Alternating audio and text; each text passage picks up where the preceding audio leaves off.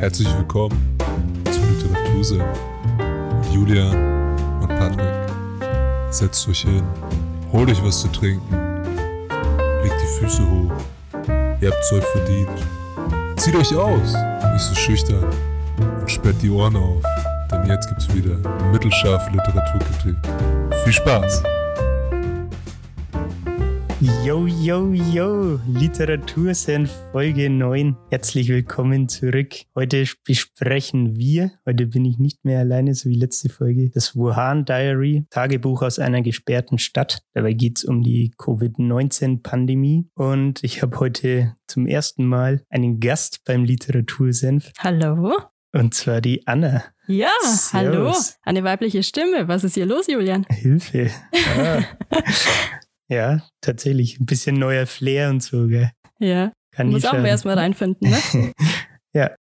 Ähm, genau, ich habe auf Instagram mal eine Umfrage gemacht, ob denn unsere sieben Abonnenten äh, Lust hätten, dass wir mal über das Wuhan Diary sprechen, was mich persönlich auch interessiert hat. Hat tatsächlich ein paar Leute auch interessiert, hat mich irgendwie überrascht, hätte ich nämlich nie erwartet. Dass jemand abstimmt, oder? E- Erstens das, ja. Und zweitens, dass es dann vermutlich auch inhaltlich interessant ist.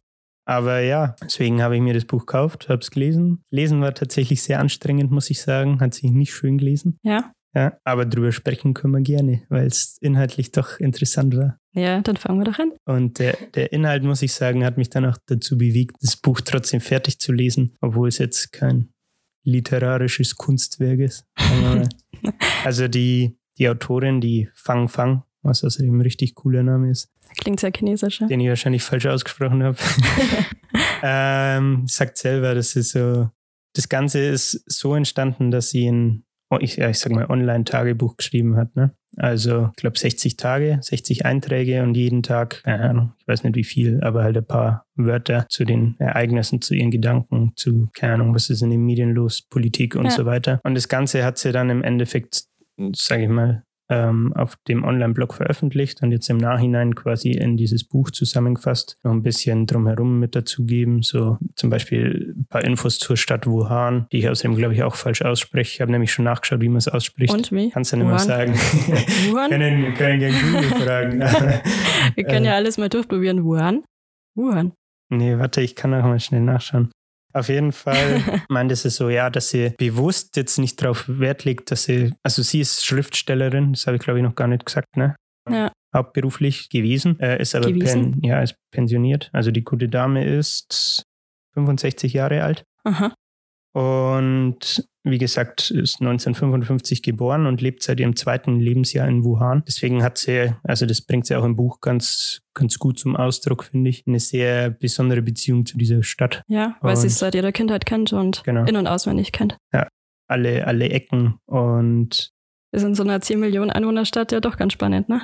Sie kennt auch irgendwie, finde ich, sehr viele Leute, muss man sagen, Ja. weil das ist auch ein Part, der im Bu- Buch ganz cool rüberkommt, weil du viel zur Kultur, sage ich mal, zur chinesischen Kultur auch kennenlernst. Mhm. So, die spricht nicht, wenn ich jetzt sage, mein Kumpel bla bla bla, dann rede ich von einem Kumpel oder von einem Freund. Und die Chinesen, so habe ich zumindest jetzt den Eindruck nach dem Buch, reden gerne in Titeln. Mhm. Und sie sagt zum Beispiel, statt ein Bekannter, sagt sie der Polizist, ein Bekannter. So, okay. also das Also ist das immer ist wichtig, was für eine Rolle die in der Gesellschaft spielen. Wie so ein Statussymbol. Das, Genau, der der Arzt. Job. Was sagt Oder er über dich aus? Wenn sie normale Freunde und Bekannte hat, dann nennt sie, und mit denen studiert hat, spricht sie die auch immer als Kommilitonen an. Mhm. Würden wir bei uns, finde ich, auch nie machen. Mit 65 Jahren, ne? Ja. Noch Kommilitonen Ja. haben. Das ist aber auch, um das vielleicht kurz zu erläutern, warum mir das so wichtig ist mit den Kommilitonen, weil sie war einer der ersten Jahrgänge, die wieder quasi an den öffentlichen Unis studieren durften. Mhm. Ähm, deswegen war ihr, ist ihr das besonders wichtig und keine Ahnung, ich habe das Gefühl, sie geilt sich da immer so ein bisschen drauf auf, so hey, ich habe studiert und äh, die Wuhan-Universität ist anscheinend auch ziemlich renommiert im Land. Ja, ist ja wohl auch eine bekannte Stadt eigentlich. Ne? Ja. Also ich muss sagen, ich habe jetzt vor Corona tatsächlich nichts von der Stadt gehört, obwohl es relativ bedeutend ist Ja. im Land. Im Buch geht sie da auch kurz drauf ein, sie sagt irgendwie,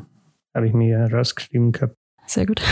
Es sind sechs Städte, die vom Bekanntheitsgrad vor Wuhan liegen. Sowas wie Peking, Shanghai, Nanjing und so weiter und so fort. Und bei denen sagt sie halt, dass die entweder Hauptstädte waren, drei davon waren Hauptstädte, und die anderen drei äh, sind Hafenstädte und haben halt irgendwie besonders viel Kult oder Tradition.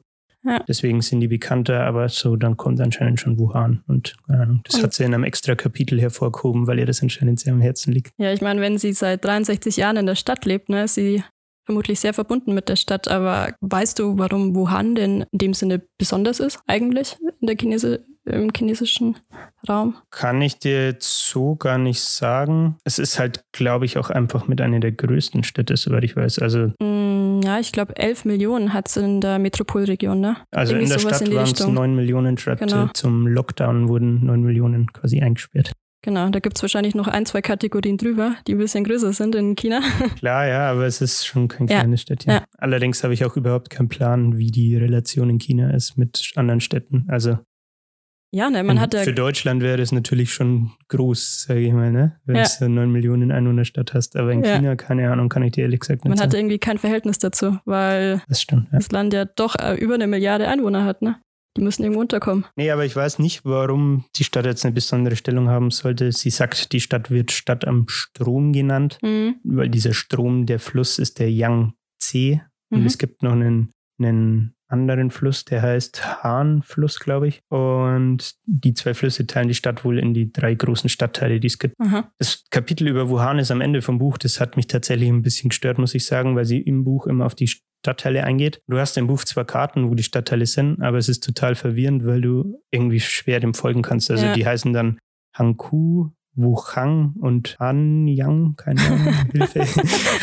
sie spricht da halt immer drüber und du liest es und denkst so, aha, okay. Ja, Okay. und wa wa Und wa was ist das jetzt? Ja, ja, genau. ja, so eine Einordnung am Anfang ist sicher immer praktisch, ja. Genau, das fand ich irgendwie ein wenig komisch. Äh, deswegen habe ich das jetzt entgegen dem Buch lieber an den Anfang gezogen und so ein bisschen über die Stadt und so auch zu sprechen, weil das, denke ich, ganz nice Background-Infos noch sind. Ja. Aber dann würde ich sagen, jetzt haben wir schon wieder fast zehn Minuten gelabert. Kommen wir mal zum, zum Inhalt. Und zwar habe ich das deutsche Backcover mal rausgesucht von der deutschen Übersetzung. Willst du das vorlesen? Anne? Ja, klar, natürlich. 76 Tage lang war Wuhan von der Außenwelt abgeriegelt. 60 Einträge umfasst das Online-Tagebuch, in dem die chinesische Schriftstellerin Fang Fang eingesperrt in ihrer Wohnung die Ereignisse in der Stadt protokollierte. Von der Panik während der ersten Tage bis zur erfolgreichen Eindämmung des Virus. Sie erzählt von der Einsamkeit, dem heroischen Kampf des Personals in den Krankenhäusern, vom Leid der Erkrankten, dem Schmerz der Angehörigen und der Solidarität unter Nachbarn. Millionen Chinesen folgen ihrem Blog und teilen ihren Zorn über die Untätigkeit und Vertuschungsmanöver der Behörden während der Anfangsphase der Covid-19-Pandemie. Wuhan Diary hat in China eine landesweite Diskussion über den Umgang mit kritischen Stimmen und Verantwortung entfacht und somit über Chinas künftigen Weg. Uff, da ist schon mal viel drin. Ja. Sozial, also Kritik an der Politik. Wie ist Ja, das das- untereinander? Bitte? Wie ist das untereinander in der Stadt, in der Pandemiephase? Und ja, gibt, glaube ich, schon mal einen guten Einblick darauf, was die Kapitel im Buch bieten. Ne? Ja, also sie, das, wie, wie, ja jetzt schon hier vorgeht, das Tagebuch hat 60 Einträge und ging vom 25. Januar bis zum 24. März 2020. Also, als es bei uns eigentlich erst so richtig losging, waren die fast schon wieder über den Berg, äh, kann man so sagen. Ähm, was ich auch krass fand, ist, dass sie im, in ihrem eigenen Buch schreibt, sie zig Millionen Leser täglich hatte. Ähm, als ich ein bisschen recherchiert habe, hat es, glaube ich, geheißen, sogar 50 Millionen täglich. Wow. Ähm, also das ist schon keine geringe Leserzahl, ne? wenn man nee, das die täglich reicht, erreicht. reicht ne? viele Personen. Und was in dem Backcover jetzt auch schon hervorging, ja, war, dass ähm, so eine, ja, ich sage mal, landesweite Diskussion und kritische Stimmen äh, aufkamen. Dann erstens von ihr und zweitens Ja. aber auch zu ihrem Tagebuch. Es ist tatsächlich sehr interessant, da kommen wir dann später auch nochmal drauf zu sprechen, Stichwort Zensur. Also Ja. ihr Blog wurde, sie hat erstens auf, ich glaube, drei verschiedenen Plattformen geschrieben, weil ständig irgendwas wieder runtergenommen wurde oder Von der zensiert wurde. Chinesischen Regierung wahrscheinlich, Genau. ne? Ja. Und die landesweite Diskussion, die im Backcover angesprochen wird, könnte man auch auf den Linksextremismus beziehen, weil ihr Blog ständig von irgendwelchen Linksextremen quasi kommentiert wurde und die Mhm. Kommentare dazu ziemlich hasserfüllt waren. Wow, okay. Also das ist, ich weiß nicht, das ist ein bisschen, es scheint weltfremd schon fast, finde ich, so, wenn man das mitkriegt. Also dass zum Beispiel sie einen Blogartikel online postet und der wird Mhm. einfach gelöscht weil, Ja. der, weil der Inhalt der Regierung nicht passt, so ungefähr, Ja, weil ne? der jetzt in irgendein bestimmtes äh, Muster fällt und deswegen oder bestimmte Wörter aufgreift oder was weiß ich. Deswegen wird er einfach offline genommen, weil Weil passt halt der nicht? Regierung nicht, ne? Also ich meine, wenn eine Partei das Sagen hat, dann ist es ja einfach gelöscht. Also, das fand ich, da spricht sie auch öfter drüber. Da habe ich, glaube ich, auch noch ein Zitat dann aus dem Buch. Äh, ist ziemlich interessant. ja. Also, Ja. das auch einfach mal mitzukriegen. So. Also, ich habe mich mit China, mit dem Land und der Kultur noch nie irgendwie beschäftigt. Nee, hat man keinen Zugang irgendwie, ne? Außer man kauft ein paar Dinge made in China und das ist es dann. ja. Äh, was ich noch sagen wollte, die, ich habe vorhin schon erwähnt, dass das Buch schwer zu lesen ist irgendwie, weil es Mhm. eben dieses Tagebuch ist. Du hast keinen roten Faden so. sondern Mhm. es sind fast unabhängige Tage eigentlich. Und sie greift halt immer mal wieder was auf oder was dann bedeutende Ereignisse waren und Ja. so weiter. Deswegen würde ich sagen, das Buch ist stark personenabhängig. Also ich, wenn ich jetzt, wenn es darum geht, ob ich das Buch empfehlen würde, meine ich. Ja. Ähm, wenn du sagst, hey, ich lasse mich auf das Thema ein, ich bin jetzt nicht einer von der Sorte, Corona gibt's gar nicht, sondern ich lasse mich auf das Buch ein und auf diesen, sagen wir mal, kulturellen Exkurs Ja. dann ist es schon cool, glaube ich, wenn du jetzt aber einen geilen Roman erwartest oder so. Sorry, aber du bist an der falschen Adresse. Also das wirst du damit nicht kriegen. Das Genau. muss man ganz klar sagen. Es ist auch so, dass es ja ziemlich schnell jetzt erschienen ist, das Buch. Also im Buch selber, in der deutschen Ausgabe, die ich jetzt habe, sind noch ähm, ist so ein Kommentar von ihr drin, der ist irgendwie vom 15. Mai oder so. Oh wow. Und wann ist es erschienen? Lass mich nachschauen. Am 15. Mai. also die Oh, das deutsche zumindest. Äh, die deutsche äh, Version ist da erschienen, wann die chinesische rauskam. Oder ich glaube, ich weiß gar nicht, ob es in Mhm. China überhaupt publiziert wurde, kann ich da jetzt gar nicht sagen. Glaub ehrlich gesagt nicht, oder? Ich weiß es nicht. Also ich, Eine gute Vorbereitung.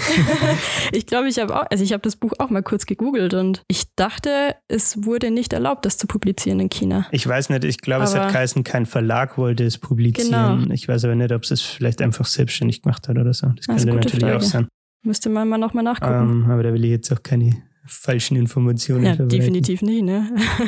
Äh, genau, mein Punkt war, den ich sagen wollte, es wurde schnell geschrieben natürlich einerseits. mhm. Es ist natürlich jetzt erstmal kein Problem, weil es ja die Tagebucheinträge waren und sie jetzt ja nicht noch irgendwie groß was dazu gedichtet hat oder so. Mhm. Also das ist, glaube ich, nicht das große Ding, sondern die Übersetzung. Es wurde von Michael Kahn Ackermann übersetzt. Klingt sehr deutsch, ja? Ist auch deutsch, der lebt aber seit einigen Jahren in China. Mhm. Und die Sprache ist okay, aber ich finde, manchmal merkt man, dass es aus dem Chinesischen übersetzt wurde. Also die Satz, Ja. der Satzbau ist irgendwie nicht so wirklich rund und es sind auch tatsächlich viele Rechtschreibfehler drin. Ja, Rechtschreibfehler. Ja, also, keine Ahnung, ich habe für sowas eh irgendwie ein Auge, dass mir das immer schnell Ja. auffällt. Kenn ich. Und das hat mich tatsächlich beim Lesen aber ein bisschen gestört, muss ich sagen, weil irgendwie erwartet man, natürlich hat fast jedes Buch ein, zwei Rechtschreibfehler, Genau, aber da waren es jetzt schon viele, muss ich Hätte sagen. sich einfach nochmal jemand hinsetzen können, ein, zwei Tage und es durchlesen, bevor man es so schnell veröffentlicht, ne? Hätte man aber- machen können, ja. Das Buch soll halt so aktuell wie möglich vermutlich rauskommen, Das ist ne? natürlich das Coole dran, ja. Das, also das fand ich schon, ist halt, ich glaube, ich habe noch nie so ein aktuelles Buch gelesen, irgendwie, was halt so relevant Ja, ist ne? gerade, ne? Auf alle Fälle. Ja, vor allem bei uns ist es ja jetzt momentan noch relevanter, würde ich sagen, als in China. Also, Ja. Das ist eigentlich eine ganz gute äh, Überleitung. Ich habe mir nämlich so, sie hat im Buch so einen Überblick über den Verlauf der Pandemie am Schluss, Mhm. wo sie nochmal rekapituliert, was, Ja. was ist eigentlich passiert. Da habe ich mir ein paar Daten rausgeschrieben, die ich ganz Mhm. interessant fand. Die werde ich jetzt kurz drauf eingehen und danach können wir mal zu den inhaltlichen Punkten, die ich interessant fand, kommen. Sehr gerne.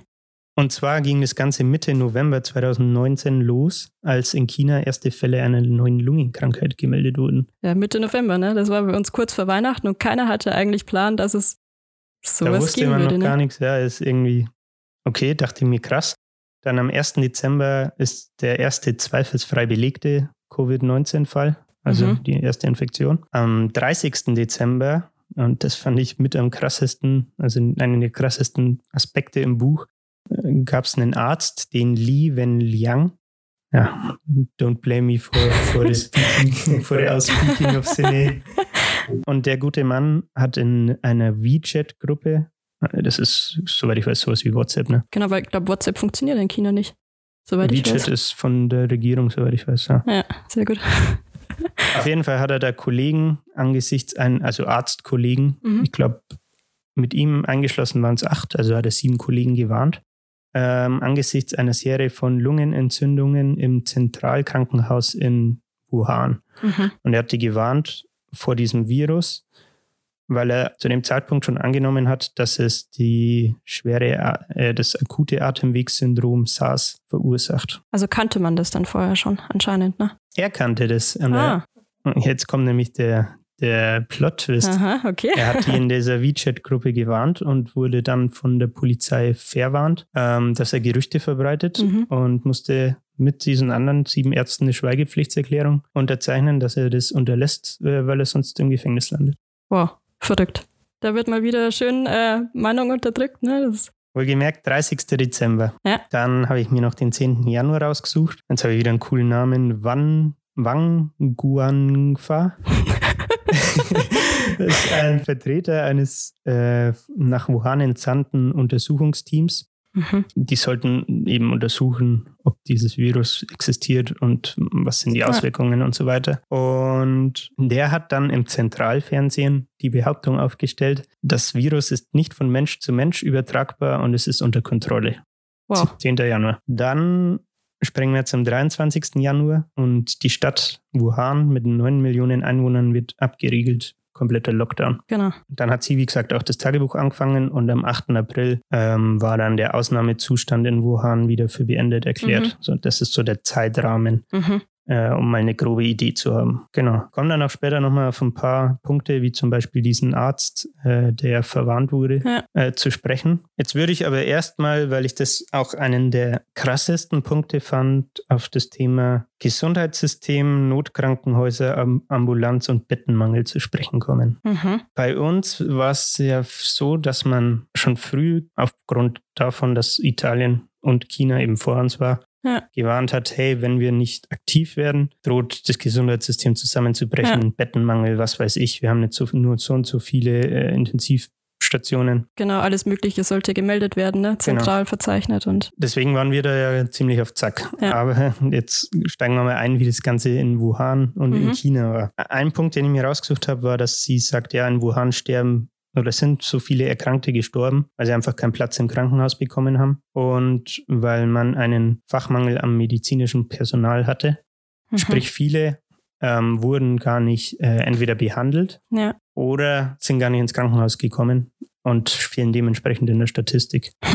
Also das Ja. ist ein Punkt, wo sie sagt, jo, das sollte, das sollte man sich auch darüber bewusst sein, dass das am Anfang ziemlich krass war und ja, die Statistik vielleicht nicht so 100% die Wahrheit sagt da in diesen paar Wochen. Ne? Ja, man erwartet aber auch tatsächlich nicht, vor allem in so einer großen Metropolregion, wo es in China ja dann doch noch ganz abgeschiedenere Ecken gibt, dass es da schon Probleme gibt mit Betreuung, mit medizinischem Personal. Das ist Wahnsinn. Ähm, wo habe ich denn das? Ich habe mir irgendwo. Ah, da kommen wir gleich noch drauf zu sprechen. Okay. Ich dachte nur, ich habe einen Punkt vergessen, den ich unbedingt ansprechen wollte. Aber Ah, das wäre ja ganz fatal. ja, ja.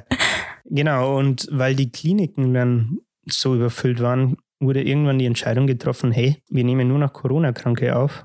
Alle anderen tun uns leid, aber wir müsst erstmal zurückstecken. Und ihr müsst sterben, wenn es blöd läuft. Für einige hat es den Tod bedeutet. Und dazu habe ich ein äh, Zitat aus dem Buch, was ein konkretes Beispiel ist. Das würde ich auch kurz vorlesen. Ähm, sie sagt da, dass ihr ein Bekannter einen Brief weitergeleitet hat und der Verfasser von dem Brief schildert die Erlebnisse seiner jüngeren Schwester. Mhm. Er schreibt, dass sie früher jeden Tag das Haus verlassen habe, um Tai Chi zu praktizieren. Nach 50 in der Wohnung verbrachten Tagen erlitt sie plötzlich einen Schlaganfall. Man rief den Notdienst und nach endlosem Hin und Her fand, sie sich, fand sich schließlich ein Krankenhaus, in das sie eingeliefert werden konnte.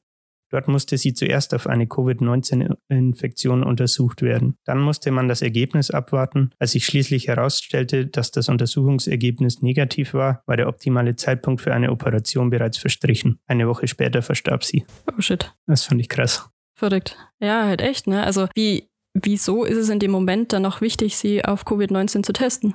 Wieso kann man die nicht einfach gleich ins OP schieben? Eine Sache, die man da vielleicht erwähnen kann, das hat, wollte ich zwar eigentlich gar nicht, weil es ziemlich umfangreich ist, aber ich versuche mal kurz zu fassen. Die haben so ein System entwickelt, wie sie Patienten kategorisiert haben. Mhm. Sprich, es gab Verdachtsfälle, Mhm. es gab bestätigte Fälle, es gab noch irgendwas und es gab schwere Fälle. Mhm. Und die schweren Fälle sind auf die Intensivstationen gekommen, dann die Verdachtsfälle waren in Hotels und Turnhallen oder irgendwie sowas unterbracht. Ja. Und so wurde das halt einkategorisiert. Mhm. Und dementsprechend, wenn du so einen ernsten Fall hast und auf Intensiv oder so müsstest oder halt irgendwo hin, wo dich jemand operieren kann oder so, Ja. war Voraussetzung, dass du erstmal getestet wirst. Wahnsinn. Das war einfach so festgelegt. Und Wahnsinn. wenn du halt dann, ja, Du hast einen Herzinfarkt, du hast einen Schlaganfall, wo es um Minuten und Sekunden geht teilweise.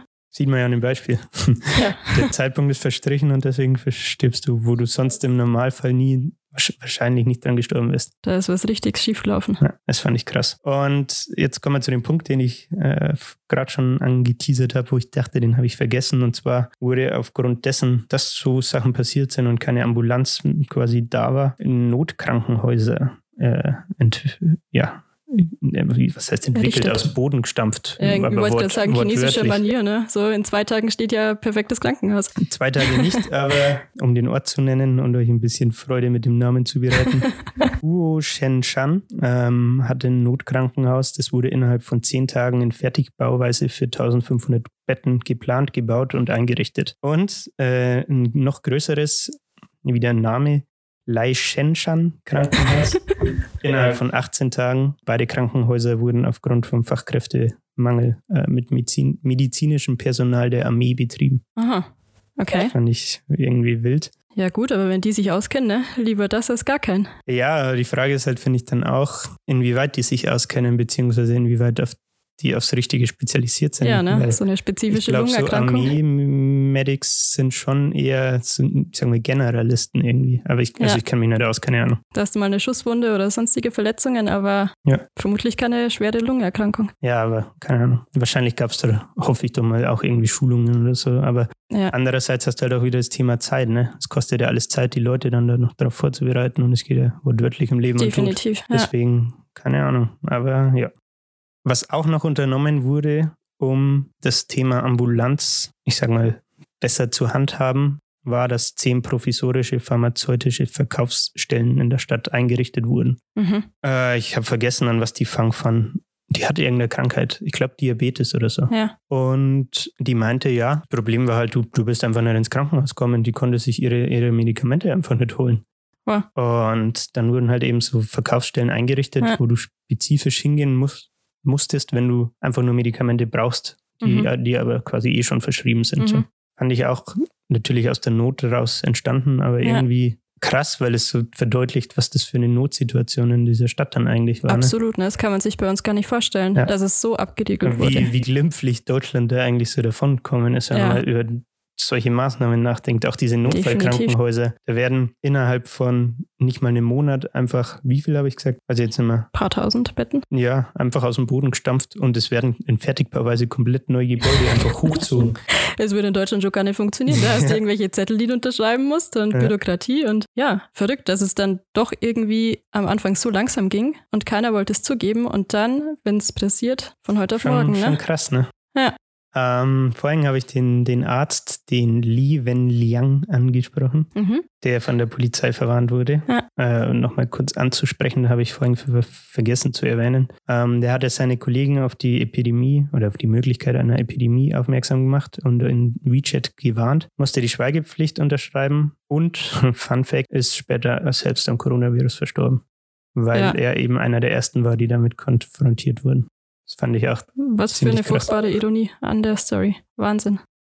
Wieso ich das jetzt nochmal anspreche, ist folgendes, weil sie im Buch später nochmal auf einen Bericht eingeht, der veröffentlicht wurde. Und zwar heißt es da, nach der Verwarnung Li Wenliangs wurde dem gesamten Personal des Krankenhauses untersagt, über die Krankheit zu sprechen und weder schriftlich noch anhand von Fotografien oder anderen, was als Beweismaterial dienen könnte, über die Krankheit zu diskutieren. Folge davon ist, dass viele Mitarbeiter im Krankenhaus infiziert wurden und auch viele, viel medizinisches Personal einfach gestorben ist, weil keine Maßnahmen dagegen getroffen wurden. Wahnsinn. Also diese auch wieder Selbstironie an dieser Situation einfach, ne? Und alles nur aufgrund dieser verrückten Politik irgendwie, ne? Es darf Ja. nichts an die Öffentlichkeit geraten, was die Politik kritisieren könnte in ihrer Führung. Kommen wir dann tatsächlich später auch nochmal drauf zu sprechen. Äh, erinnere mich dran, da habe ich nämlich eine Lesestelle dazu, die erklärt, warum die Medien da nicht drauf eingegangen sind. Und das fand ich auch ziemlich krass, weil es ist irgendwo verständlich, aber es sp spricht voll gegen den gesunden Menschenverstand, finde ich. Aber wie gesagt, lese Ja. ich dann vor, das, das finde ich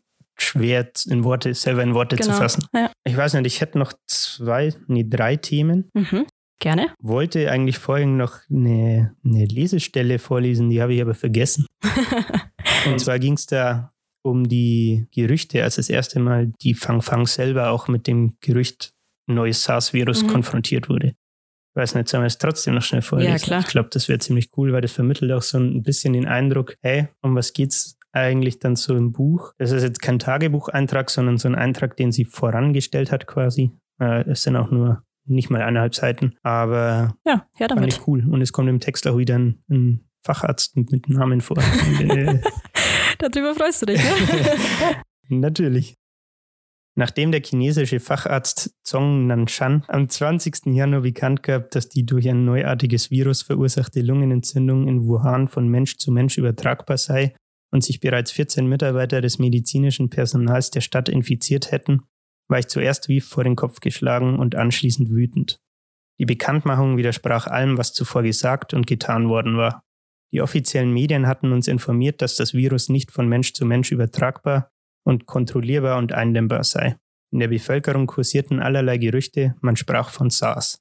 Als ich erfuhr, dass die Krankheit eine Inkubationszeit von ungefähr 14 Tagen hat, begann ich sehr kühl zu rekapitulieren, mit welchen Personen ich in dieser Zeit Kontakt gehabt hatte und zu überlegen, ob die Möglichkeit bestand, dass ich mich angesteckt haben könnte. Ich hatte in dieser Zeit dreimal Bekannte im Krankenhaus besucht und die ersten beiden Male keine Schutzmaske getragen. Ich hatte sieben Tage zuvor an einem Treffen im Haus einer Freundin teilgenommen und mit Familienangehörigen in einem Restaurant gegessen. Am 16. Januar hatten Handwerker in meiner Wohnung einen neuen Heizkessel für die Zentralheizung installiert und getestet. Am 19. Januar war meine Nichte mit ihrem Sohn in die Stadt gekommen, um ihre Eltern zu besuchen und mein ältester Bruder und seine Frau hatten mich, meinen drittältesten Bruder und dessen Frau zu sich zum Essen eingeladen. Zum Glück kursierte da bereits das Gerücht von einem neuen SARS-Ausbruch, deswegen trugen wir auf der Straße Schutzmasken. Ich hatte in dieser kurzen Zeit häufiger das Haus verlassen, als es meine Gepflogenheit ist. Vermutlich hing dieser Umstand mit dem bevorstehenden chinesischen Neujahrsfest zusammen, das als Anlass vieler geselliger Veranstaltungen dient. Ich war nicht in der Lage zu beurteilen, ob, mich, ob ich mich angesteckt haben könnte, und musste deshalb 14 Tage warten, bis ich ganz sicher sein konnte. Jeden Tag verringerte sich die Möglichkeit einer Infizierung. Während dieser Zeit befand ich mich in einer, Verzweif in einer der Verzweiflung nahen Gemütsverfassung. Mhm. Wow. Das ist so, ich finde, es macht diese Ungewissheit deutlich, als die Gerüchte aufkommen, aber sich quasi öffentlich keiner dazu äußert. Genau, man weil, weiß es nicht. Weil es eben ne? auch untersagt war, den Ärzten zum Beispiel und die denen quasi, was weiß ich, wahrscheinlich Geschenk, Gefängnisstrafen drohen. Ja. Und die halt ihre Schweigepflichtsunterklärung unterschreiben müssen. Ja. Der, der Arzt, der Li Wen Liang, der daran verstorben ist, hat die Schweigepflicht auch gebrochen später, aber. Hat keine Probleme bekommen. Naja. Naja, so, ja, ja. Kannst ist im Nachhinein. ist im Nachhinein jetzt auch egal, ne? Aber ja, in so einer unsicheren Situation wünscht man sich doch Anweisungen von oben, wie soll ich mich verhalten, was, was ist eigentlich los, ne? Und muss selbst überlegen, eigentlich ist so sich selbst überlassen, man muss selbst überlegen, was habe ich die letzten Wochen gemacht und kann ich mich da eigentlich angesteckt haben. Ja. Ähm, ja, wie sie sagt, man, sie, um sie zu zitieren, sie sagt, sie rekapituliert ganz kühl, ja. mit wem und wo habe ich mich getroffen und wo könnte ich mich angesteckt haben, wo hatte ich mit Menschen Kontakt so ungefähr. Und, und versucht es zu rekonstruieren und sich dann zu überlegen, ich weiß nicht, muss ich halt die 14 Tage abwarten, ne? Ja, genau. Und vor allem, was für ein dummer Zufall, dass das Neujahrsfest, was ja vermutlich groß auf der Straße in den Städten gefeiert wurde, genau in die Zeit gefallen ist, wo die Regierung noch sagte, nee, ja. da ist nichts. Das sagt sie ja auch im Buch, da, da ist es sehr üblich, dass in China viel gereist wird, weil jeder zur Family reist zum ja, Beispiel. Ja, natürlich. Und da, da, da bringst du es schön aus der Stadt.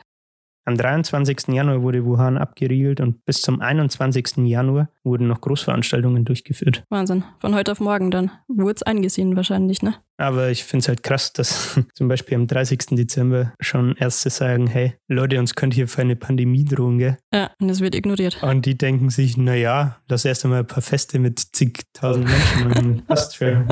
Juckt keine. Ja, das ist eine traurige Prioritätensetzung im Nachhinein. Ja, tatsächlich. Jetzt drehe ich, jetzt flippe ich mein Skript. Eigentlich wollte ich das erst am Schluss machen, aber es passt gerade einfach besser. Deswegen würde ich mal zum Thema, was der Fangfang sehr, sehr wichtig ist, Schuldfrage. Mhm. Und wer ist für die Situation beziehungsweise für diese 20 Tage Verschleppung ja. vom 30. Dezember bis zum 20. Januar ungefähr verantwortlich? Am 31. Dezember, also am Tag, nachdem der Li Wenliang dieses in die WeChat-Gruppe geschrieben hat, wurde ein Artikel veröffentlicht, wahrscheinlich nur kurzfristig, bis er wieder offline war, aber der hatte den Titel Neuartige Form von Lungenentzündung mit bisher ungeklärter Ursache in Wuhan. Ja. Und da habe ich auch ein Zitat wieder, das war, glaube ich, ein Gespräch zwischen der Fang Fang und ihrer Family, äh, ihrem Bruder oder irgendwie sowas, äh, lautet wie folgt. Die Regierung würde derartige Informationen nicht zurückhalten. Das könne sie vor der Bevölkerung nicht verantworten. Ich teilte mehr oder weniger seine Meinung. Auch ich konnte mir nicht vorstellen, dass sie in einer wirklichen kritischen Situation Inform Informationen unterdrücken und dem Volk die Wahrheit verheimlichen würden. Fun Fact, haben sie doch. ja. Und dann zehn Tage später äh, sagt dieser Wang Guangfa im Zentralfernsehen, yo, das Virus ist gar nicht von Mensch zu Mensch übertragbar und ist unter Kontrolle, also kein Grund zur Panik. Eine absolute Lüge, ne? Also hat ja auch die Frage, wussten sie es vielleicht besser? Eigentlich ja, ne? Wenn das medizinische Fachpersonal die Regierung davor warnt. Es, es sind auch oft Stellen im Buch, wo, wo es heißt, ja, die und die Ärztin oder der und der Arzt hat an die Krankenhausleitung Krankenhausleitung berichtet. Mhm. Wir könnten hier ein Problem haben, meldet es mal an die Regierung so ungefähr. Ja. Also die haben nach oben kommuniziert, aber Irgendwo der Rest wurde dann erstickt. Wo, irgendwo war ein Fehler in der Leitung, ne?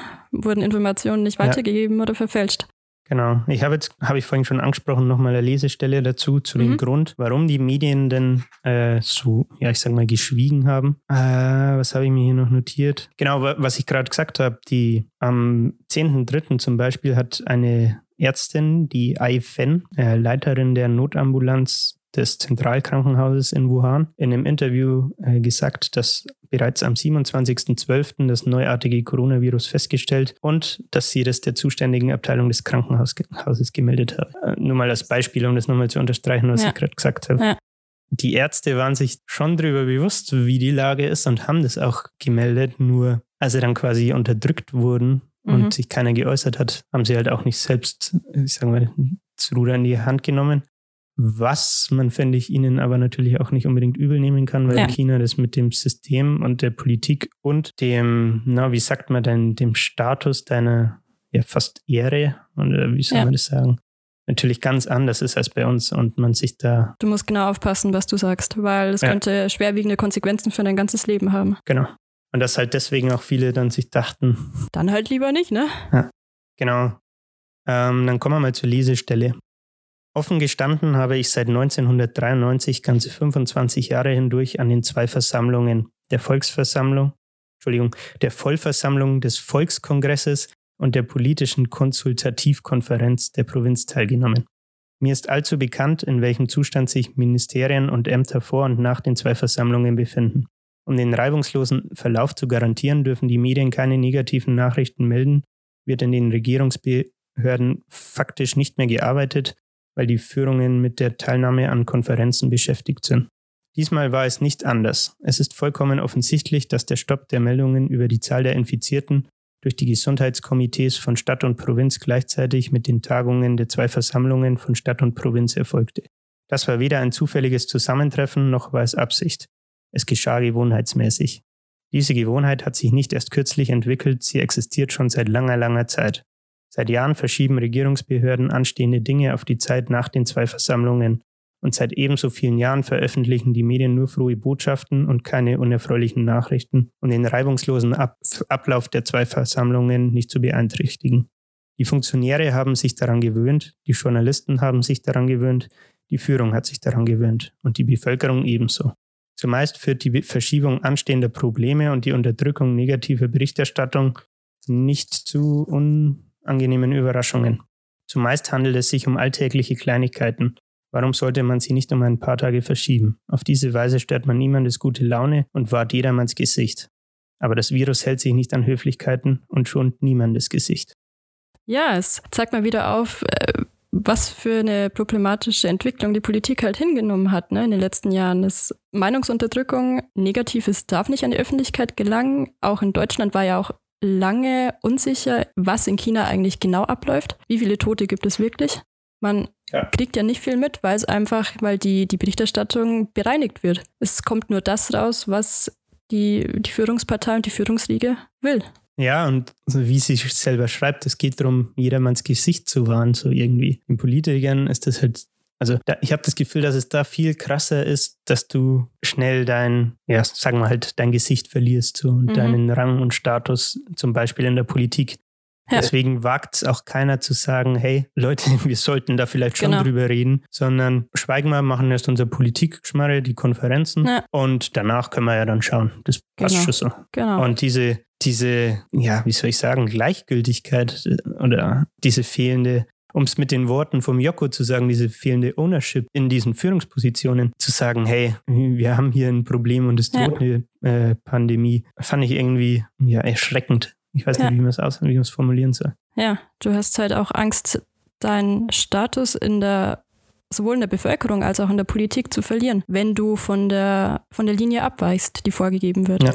Und was halt aber dann auch noch dazu kommt, wie gesagt, die Ärzte oder so hätten ja auch was machen können. Problem, wenn sie das gemacht hätten, wären sie wahrscheinlich im Gefängnis gelandet. Genau. Aber das ist halt auch irgendwie, wie sie sie sagt auch selber, das System ist optimierungsbedürftig. Ja, definitiv. Das kann man aus unserer Sicht genauso sagen, ja.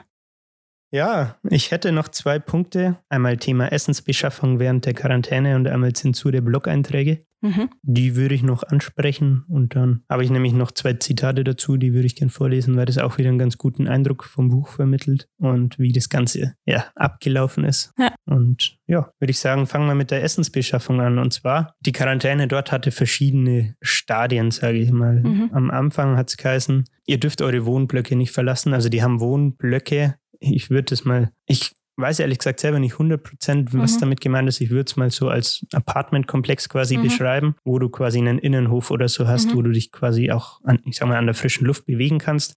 Aber das Ganze ist schon nach außen hin abgeriegelt, so umzäunt oder was weiß ich. Es hat am Anfang geheißen, jo, ihr dürft euch da drin bewegen. Es sollte aber nicht unbedingt viel rausgegangen Mhm. werden. Aber ich glaube, da durfte man zum Beispiel noch einkaufen, zum, so Mhm. Sachen. Es wurde dann aber verschärft und es durfte keiner mehr die Wohnung verlassen. Also du durftest Ja. nicht mehr, mehr in dem Apartmentkomplex rumlaufen. Ähm, und bevor diese Verschärfung kam, war es so, dass die Essensbeschaffung, habe ich gerade einen Mist erzählt, die Essensbeschaffung so passiert ist, dass die nicht einkaufen gingen. Das war dann auch schon verboten, sage ich mal, sondern Ja. die haben das organisiert, dass die quasi online bestellen konnten und dann kamen die Essenslieferungen Mhm. an die Apartmentkomplexe. Und jeder Apartmentkomplex hat quasi seine Bestellung abgegeben. Mhm. Also als Ja. ein, eine Einheit, sage ich mal.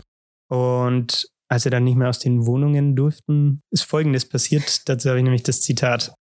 Um Ansteckung durch Kontakt zu verhindern, werden die Gruppeneinkäufe nicht mehr wie früher dicht gedrängt am Eingangstor der Wohnanlage abgeholt. Aber wenn niemand mehr das Haus verlassen darf, stellt sich die Frage der Belieferung. Jetzt haben sie eine neue Methode erfunden. Jede Familie verwendet einen Plastikeimer, den sie an einem Strick vom Balkon herunterlässt. Die Angestellten des Viertels packen die Lebensmittel in die Eimer, dann werden sie mit eigener Kraft hochgezogen. In manchen Fällen bis in den fünften Stock. Ja, es gibt auch ein witziges Bild ab, denke ich, ne? Wenn er sieben Fenster einen Eimer runterhängt. Aber das fand ich, also das meinte ich vorhin auch, als ich gesagt habe, da ist Deutschland ja irgendwie schon noch glimpflich davon kommen. Ne? Du konntest zu jedem Zeitpunkt einkaufen gehen, konntest eigentlich, durftest spazieren gehen und so Ja. Sachen. Ne? Auch in der, ich sag mal, Hochzeit, als Mhm. der Lockdown zum Beispiel in Bayern wirklich, ich sag mal, in der Hochphase war. Ja. Und bei denen war es halt so, du durftest nicht mehr aus deiner Wohnung raus. So, was Genau. machst du, wenn du jetzt zum Beispiel keinen Balkon hast oder so? Ja, du bist musstest dann durchs eingesperrt. Fenster reinholen. Bist dann eingesperrt, ne? Aber ich glaube, es war vielleicht in Deutschland der Vorteil, dass wir Vorbilder hatten, in Anführungsstrichen, oder ja. schon wussten, Ja. wie es abläuft, was gut ist und was schlecht ist. Ja, aber deswegen fand ich dieses Thema Essensbeschaffung auch irgendwie, es hat verdeutlicht, hey, es hätte auch deutlich schlimmer sein können. Und nur Ja. weil wir so früh agiert haben und nicht einfach, ich sage mal, noch ein bisschen Wait-and-See-Approach Mhm. hatten, so, ja, lass erstmal noch abwarten, wie sich das entwickelt oder so, sondern dafür muss ich schon auch sagen, es ist gut, dass man wirklich gesagt hat, hey, jetzt ist Shutdown, geht bitte in die Quarantäne und dadurch wird es halt verhindert, dass es zu so einer Situation eventuell auch kommen Genau. kann. Also es hätte uns ja genauso passieren können. Auf ne? alle Fälle, ja. Genau, das dazu. Das andere Thema, was ich noch hatte, Zensur der Blog-Einträge. Mhm. Also ich habe vorhin, glaube ich, schon erwähnt, sie hatte immer verschiedene Blog, äh, Blogs, um Plural zu sagen. Sag mal Blöcke, Blogs. Blöcke. I don't know, man.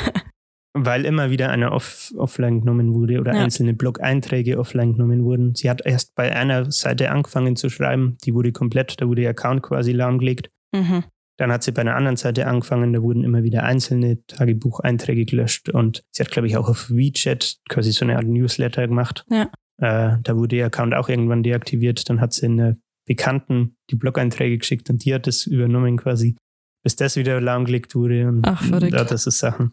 Ja, genau. Und da habe ich noch ein äh, Zitat von ihr zu Thema, äh, zum Thema Zensur, äh, weil ich, ich weiß nicht, das ist irgendwie ernüchternd, finde ich. Der Eintrag, den ich gestern über WeChat verschickt habe, wurde gelöscht. Auch auf Weibo werde ich wieder blockiert. Ich denke zunächst, dass mein Blog auf Weibo komplett gesperrt ist. Doch dann entdecke ich, dass ich andere Sachen weiterhin verschicken kann und nur der Text von gestern blockiert wurde. Das macht mich glücklich. Ach, ich bin schon restlos eingeschüchtert und verunsichert. Ich habe keine Ahnung, was ich sagen darf und was nicht. Ja, was, was willst du auch sagen, ne? Ja, Wenn- das also- ist irgendwie, ja, krass, gell? Also es ist halt surreal, wenn man es sich bei uns nicht vorstellen kann. Ja, du kannst Du alles kannst posten, mögliche was du Dumme willst. äh, auf Facebook schreiben und es interessiert im Endeffekt keinen.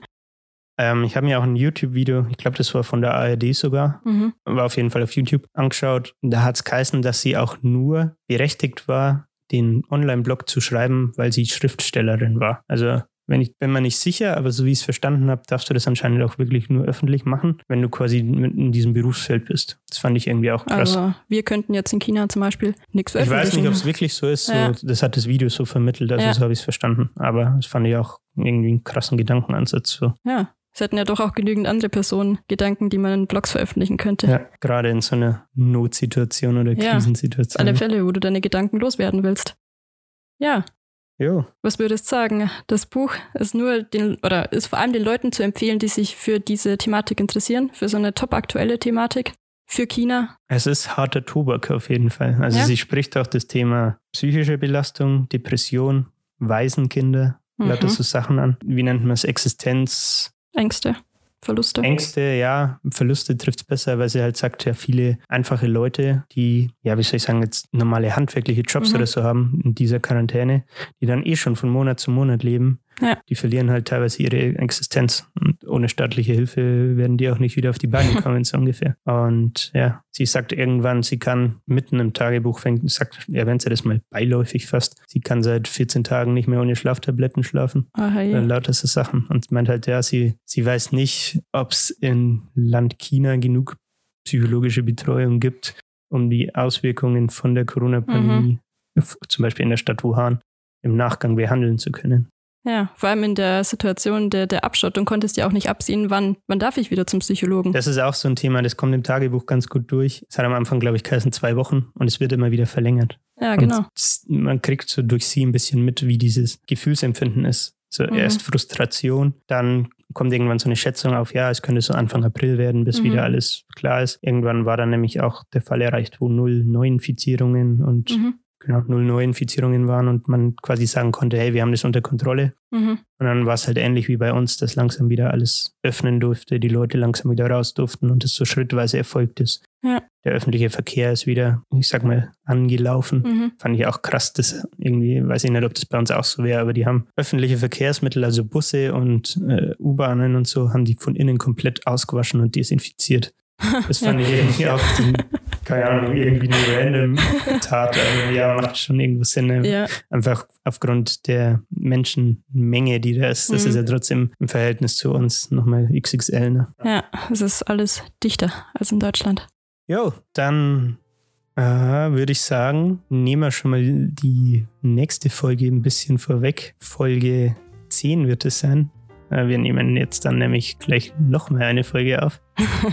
ähm, deswegen dürft ihr doch nächste Woche wieder der Anna lauschen. Und äh, was, was planst du denn vorzustellen? Ja, diesmal bin ich dran und ähm, ich habe mir ein ganz spannendes Buch herausgesucht von einem Autor, der ich weiß nicht, ob er in unserer Altersgruppe so bekannt ist, aber den Vergess, Namen. ich vergesse immer, wie er heißt. Franz Schirach. Nee, Ferdinand. und noch ein von und ein Schirach. Okay, also Ferdinand, Ferdinand von- von Schirach. genau. Und ähm, ja, der Kurz und knapp, um was geht's?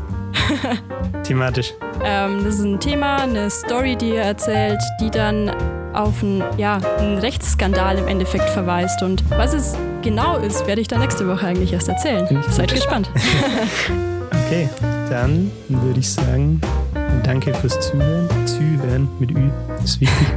Fürs Zuhören. Ich hoffe, es hat euch gefallen. Lasst uns auch gerne mal wissen, wie das Thema Gastauftritte beim Literatursenf äh, ankommt. Äh, sind wir gerne offen. Klappt halt nicht immer, dass man das, der Patrick und ich zusammen aufnehmen, deswegen nehmt uns das nicht übel. wir wollen uns auch nicht darauf festnageln und sagen, hey, es nehmen nur wir zwei auf, sondern ich finde es eigentlich ganz cool, auch ein bisschen Abwechslung reinzukriegen und vielleicht mal mit anderen Leuten zu sprechen, weil auch andere Leute lesen Bücher, ne? Und Ja, deswegen- verrückt. Nee, Wahnsinn. Ah, absolut, kann ich dir nur zustimmen. Ja, und deswegen danke fürs Zuhören und sehen uns nächsten Sonntag. Haut's rein. Danke auch von mir. Tschüss.